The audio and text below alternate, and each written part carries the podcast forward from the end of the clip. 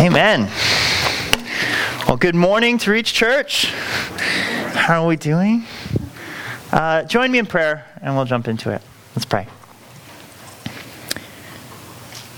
Father, we praise you. We praise you as the one who has saved us, who has given yourself fully for us in Christ. Father, we, we're overjoyed with, with the love that you have poured out on us. And Father, I ask that we would know your love um, one step more through this sermon, that you'd use your word to show us the grace that you have for us in Christ. Father, I ask that we would be people who have much grace and who live under that grace, and Father, who proclaim it to the world. So, Father, would you bless this time? Would you use it richly in our hearts? Would you speak to us by the Spirit? We pray in Christ's name. Amen. All right, so we are continuing in our series, Everyone Needs a Friend. And today we're looking at yet another friend, and everyone needs a Zacchaeus. A Zacchaeus. Now, this is a different kind of friend because um, this is a different kind of need. So, in some of the other sermons, we've talked about how uh, we have a need for uh, a friend, and it's kind of more of a mutual thing. Well, this one is, is a little different. We need a Zacchaeus because we need a Zacchaeus to, to obey the commandments of God, to put the gospel on full display. That actually, uh, our friendships with the Zacchaeuses help us do that. They allow us to, to show the grace of God and actually present it openly and publicly to the world. And so today we're looking at uh, how Jesus himself befriended Zacchaeus and how we can follow Jesus and actually how we can put the gospel on display ourselves. So we're going to look at this, this famous story of the, the man up in the tree. And we're going to uh, answer three questions. Three questions. Who is Zacchaeus? Who is he? And, and what does Zacchaeus look like in our life? Then we're going to ask, how can we respond to this Zacchaeus? How does Jesus respond to Zacchaeus? How does he befriend him? And then third, we're going to ask, what, what was the result of it? What does it bring about in the lives of the people around him? All right. So we're going to look at who is he, what did Jesus do, and, and what was the result. So let's turn to, to Luke 19. Luke 19, and we'll look at this story. Luke 19, verses 1 through 10.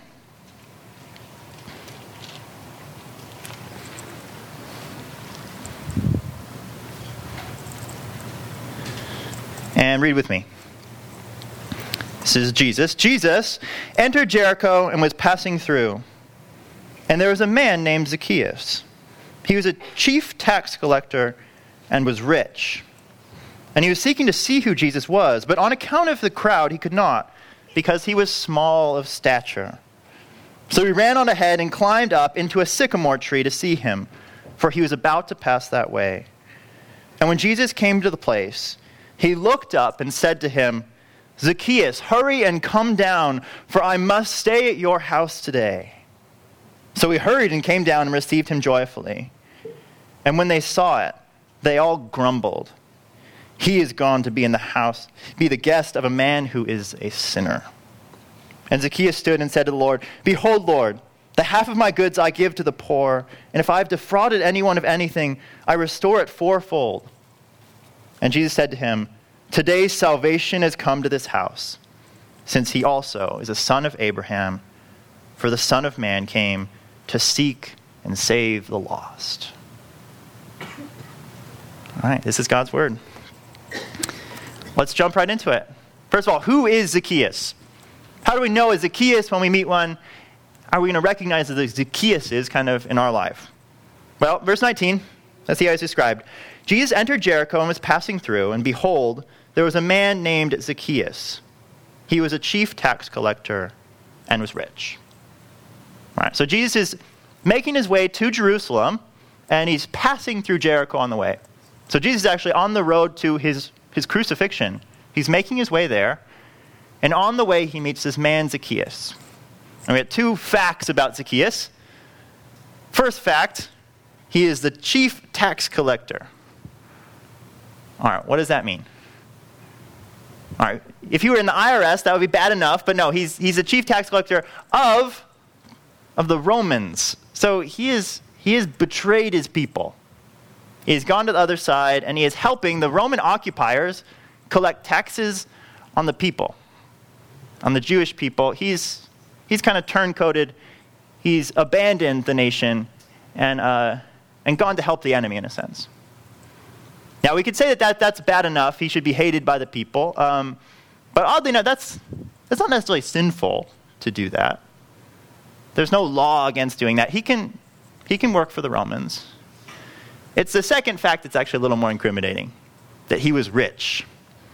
He was rich. What does it mean that the chief tax collector was rich? That means he's, he's taken a little bit off the top for himself. He's lining his pockets with the taxes. So if, if the tax is 100 denarii, he'll, he'll add on a couple 20 and pocket it for himself. He's robbing his own people. He is defrauding them. He's probably doing it by force, even. This guy, this is a bad guy. He's a crook. And in all kind of the simplest terms, he is a sinner. He's a sinner. We don't know why he turned to it. Maybe he, I don't know. We, we wonder, like, okay, what, what makes certain people choose these kind of things? And the temptation is to say, oh, well, they're, they're more sinful. They're more sinful in their hearts. But we know that our, our hearts are all sinful. It's the same ingredients we're all made of. We're all of sin there.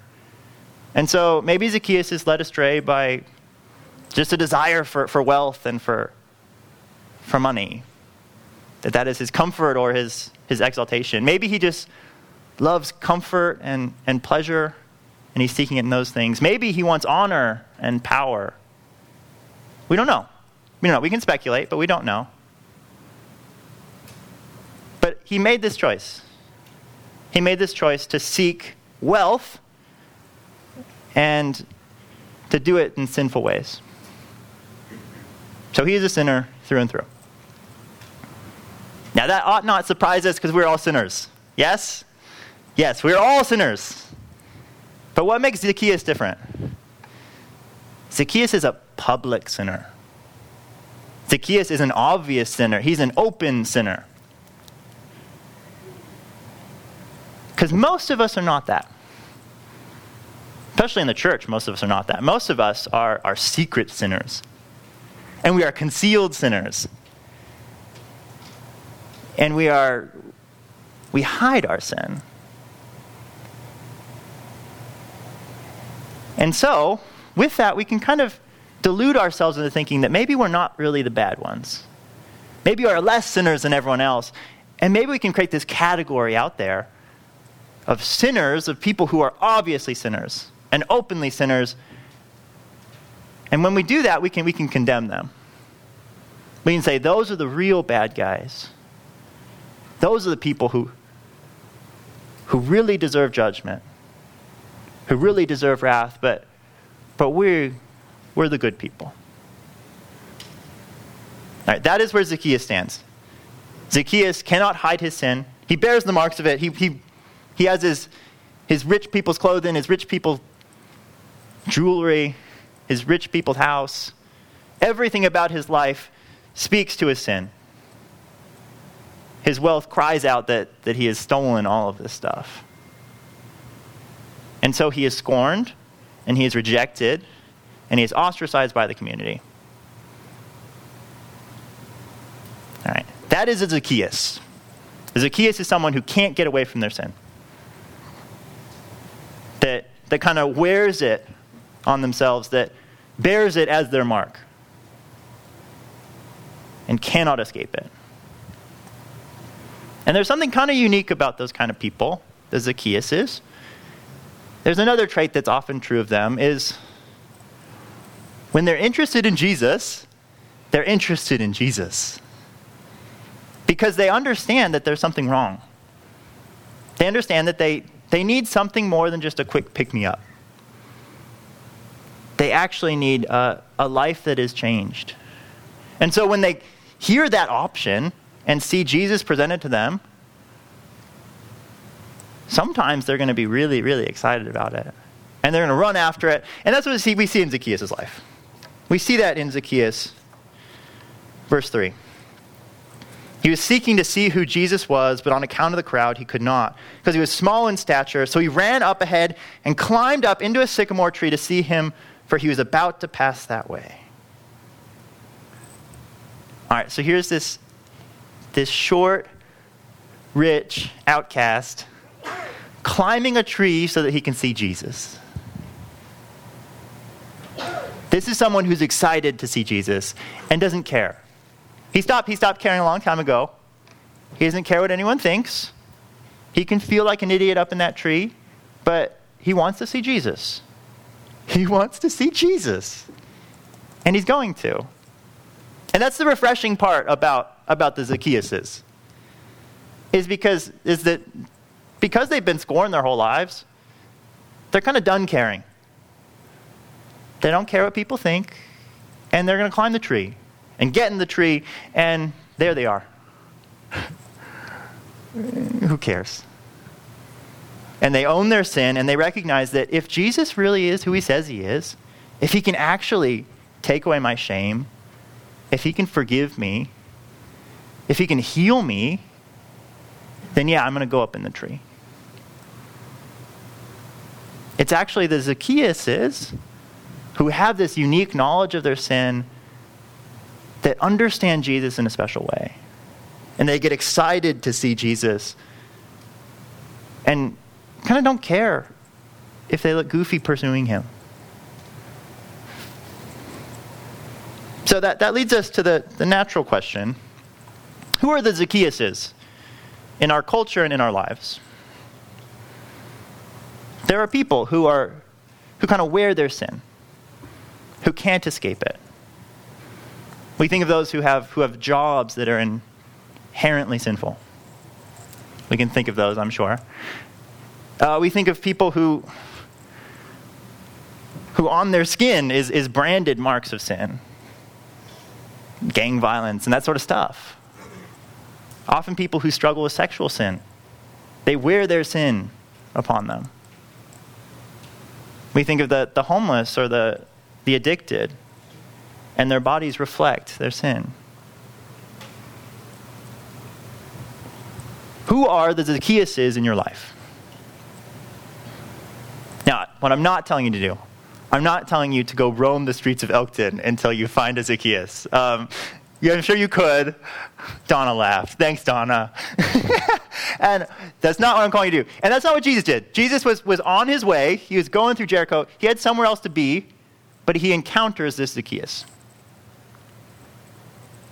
And, and that's, that's how it should be. There's an organic thing here that we see the people who bear their sin, and are we even, are we, do we even have eyes to see them? That's kind of our first question. When you see those kind of people, what's your first judgment? Are they, are they someone you need to avoid? Are they someone you need to pass by? Are they someone that you need to shield the kids from? Or, or are they a Zacchaeus, someone who could potentially be looking for Christ? Who is that in your life? Your task is to, to think who, who is that? That bears the mark of their sin and might be interested in, in really interested in a Savior.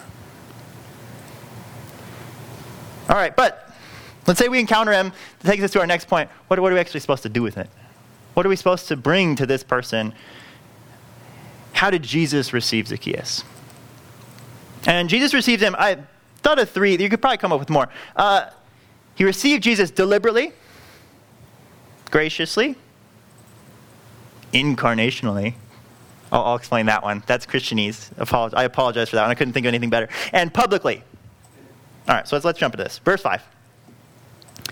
When Jesus came to the place, he looked up and said to him, Zacchaeus, hurry and come down, for I must stay at your house today.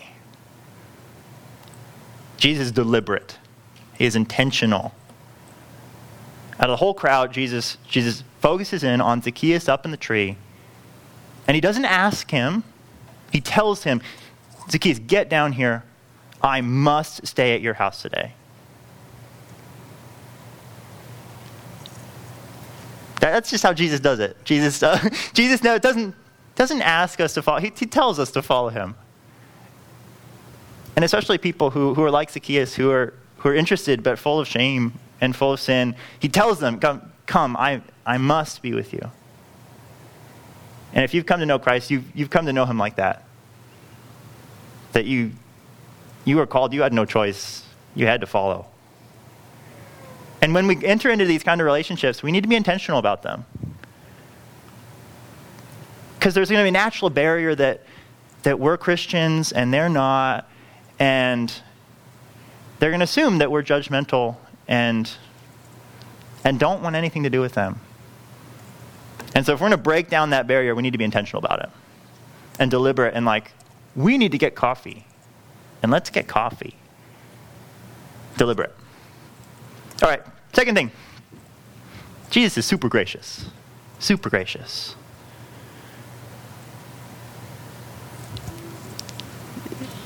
He invites, he invites this guy, Zacchaeus, who has no right to come, come entertain Jesus.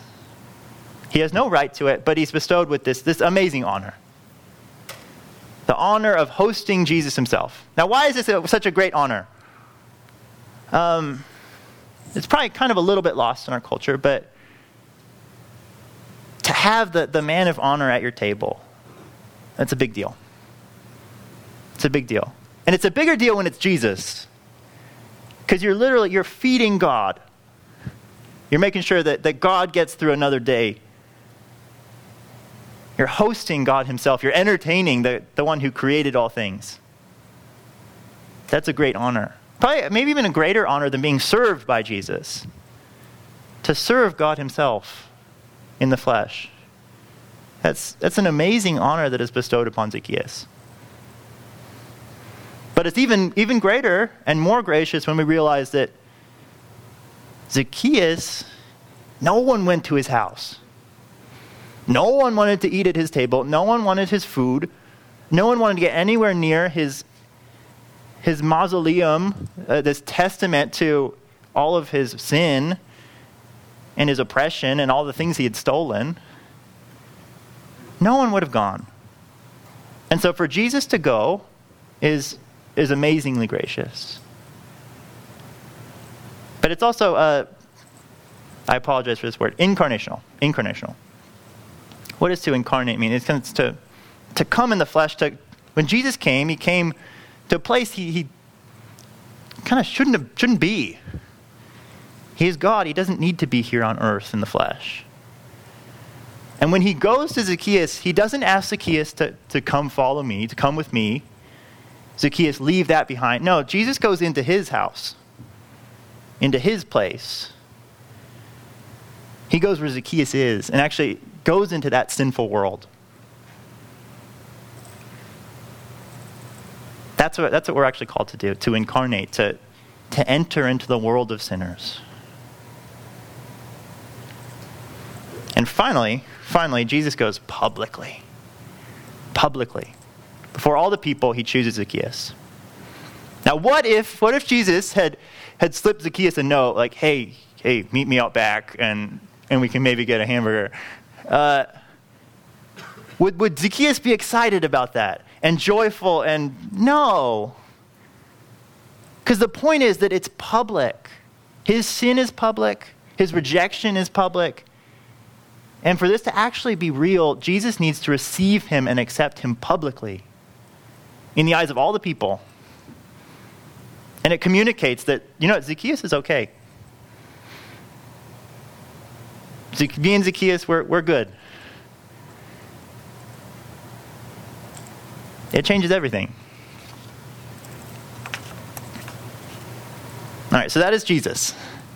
That is our Savior. And how does Zacchaeus? He responds. He hurried and came down and received him joyfully. Zacchaeus is, is overwhelmed with joy that he's publicly received and he, he runs to Jesus publicly and receives him back. Okay. What does that teach us about how we're supposed to do this? All right, we need to be deliberate. We can't kind of tiptoe around people. If we're, if we're going to be bold about entering a relationship with them, we need to be bold about it and intentional about it and show that, that there is no barrier. And we need to incarnate, we need to go and be surrounded by their world in the midst of their sin. Now, some of you probably hear that, um, and you're, you're, thinking, you're thinking Psalm 1. Maybe you're not thinking Psalm 1. I bet maybe one of you is. Uh, I'll read it. Blessed is the man who does not walk in the counsel of the wicked, nor stand in the way of the sinner, nor sit in the seat of scoffers. And we, we maybe you're thinking that and you're like, well, no, you're not supposed to go in there. You're not supposed to go, like, I can't go into that place. I can't surround myself with sin. But Jesus does. Jesus goes and, and he walks with them. He, he stands with them. He, he sits at their table and eats their food and drinks their wine. And he does it without being corrupted. He wasn't made unholy. He wasn't made unspiritual. It didn't, didn't dirty him in any way. He's actually made holier because of it. Now, what does that mean?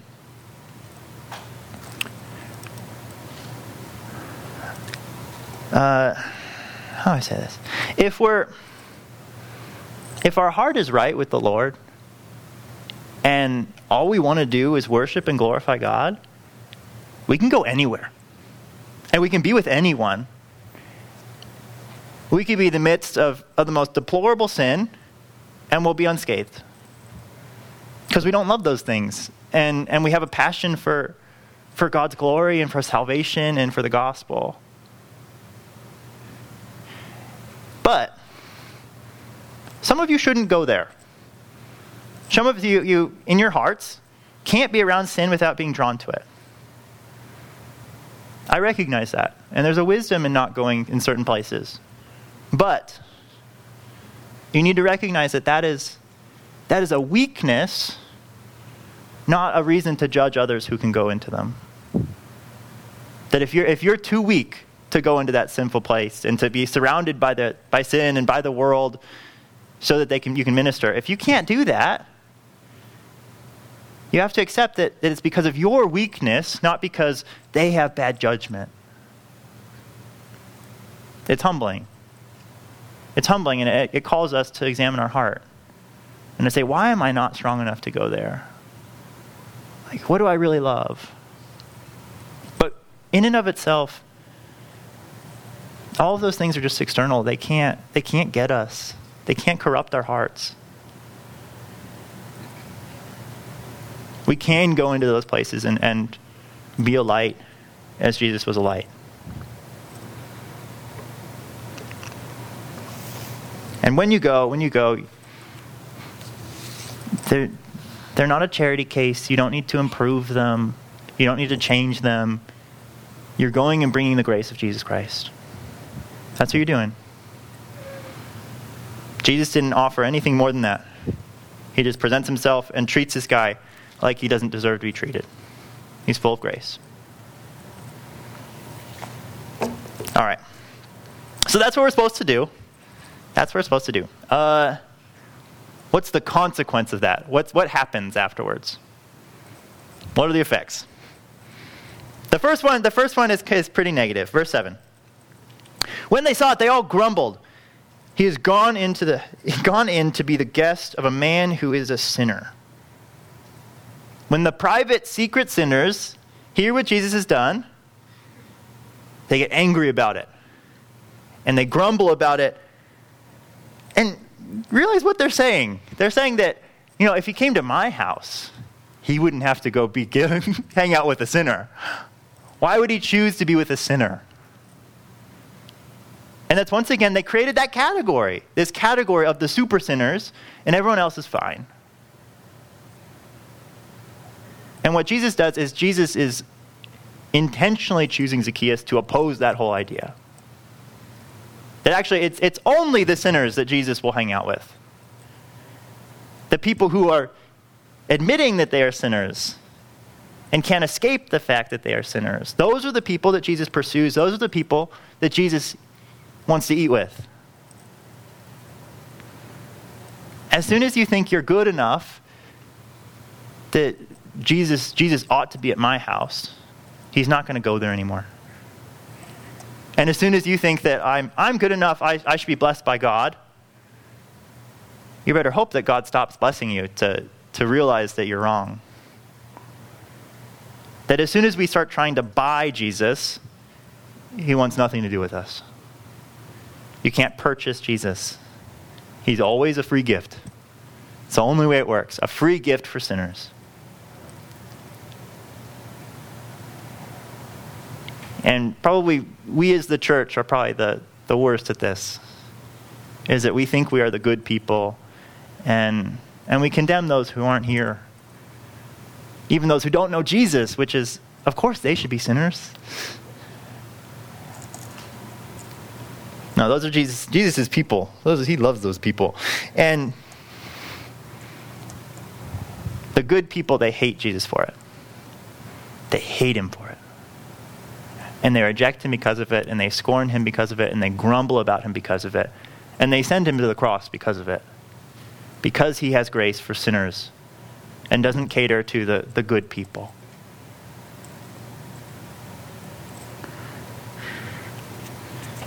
And that's where we said that Jesus wouldn't get kind of dirtied by, by entering into Zacchaeus' world. He doesn't get spiritually dirty, but he gets socially dirty. He gets just all the scorn and the rejection and the, the kind of wrath of the people that Zacchaeus had. Jesus really enters in. He is treated just like Zacchaeus is treated. That's incarnating. That's like walking with Zacchaeus hand in hand. And we have to recognize that if, if we're going to be like Jesus, we're going to be scorned like that. And the good people are going to say, Why are you hanging out with them? You shouldn't be there. You shouldn't be doing that. And we have to throw that off and say, no, it's not true. That's where Jesus was. And that's where, that's where we want to be. And we'll take the scorn with everything that comes with it. All right, so that's, that's, the, that's the negative side. But the positive side, the positive side is a little better. Zacchaeus. How does Zacchaeus respond to this? Zacchaeus stood and said to the Lord, Behold, Lord, the half of my goods I give to the poor, and if I've defrauded anyone of anything, I restore it fourfold. he responds to this, the gracious friendship of Jesus, with obedience. Obedience. Now, I kept being tempted to say repentance, but repentance isn't, this isn't so much repentance. Repentance is feeling like, feeling hatred for your sin. It's not that he's repentant, it's, it's that he's obedient. All of a sudden, this guy who is so steeped in his sin is just overflowing with obedience. That suddenly has this great love for, for God and for the poor and for justice.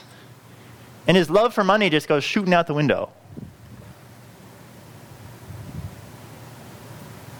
Now, I wonder, I wonder if we looked at Zacchaeus' life, how many times people kind of gave him dirty looks and said snarky things to him and judged him and said rude things.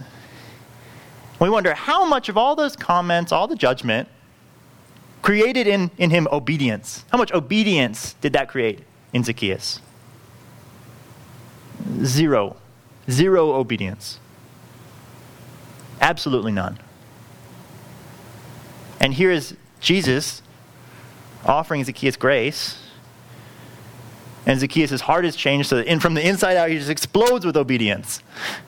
He can't help it. He's full of the love of God, and he's seen the grace of Jesus, and obedience flows from it. Now, that, that's, that's what it looks like to follow Jesus. To love him and to, as a result, just let obedience come, come exploding out. Now, as I, as I was writing this, I said, that's how it's supposed to work. And that's how, that shows my hard heartedness, that, that that's how it's supposed to work. Because we all have to admit that we don't. We don't love Jesus the way we're supposed to, and so our hearts aren't overflowing with obedience. It's kind of begrudging.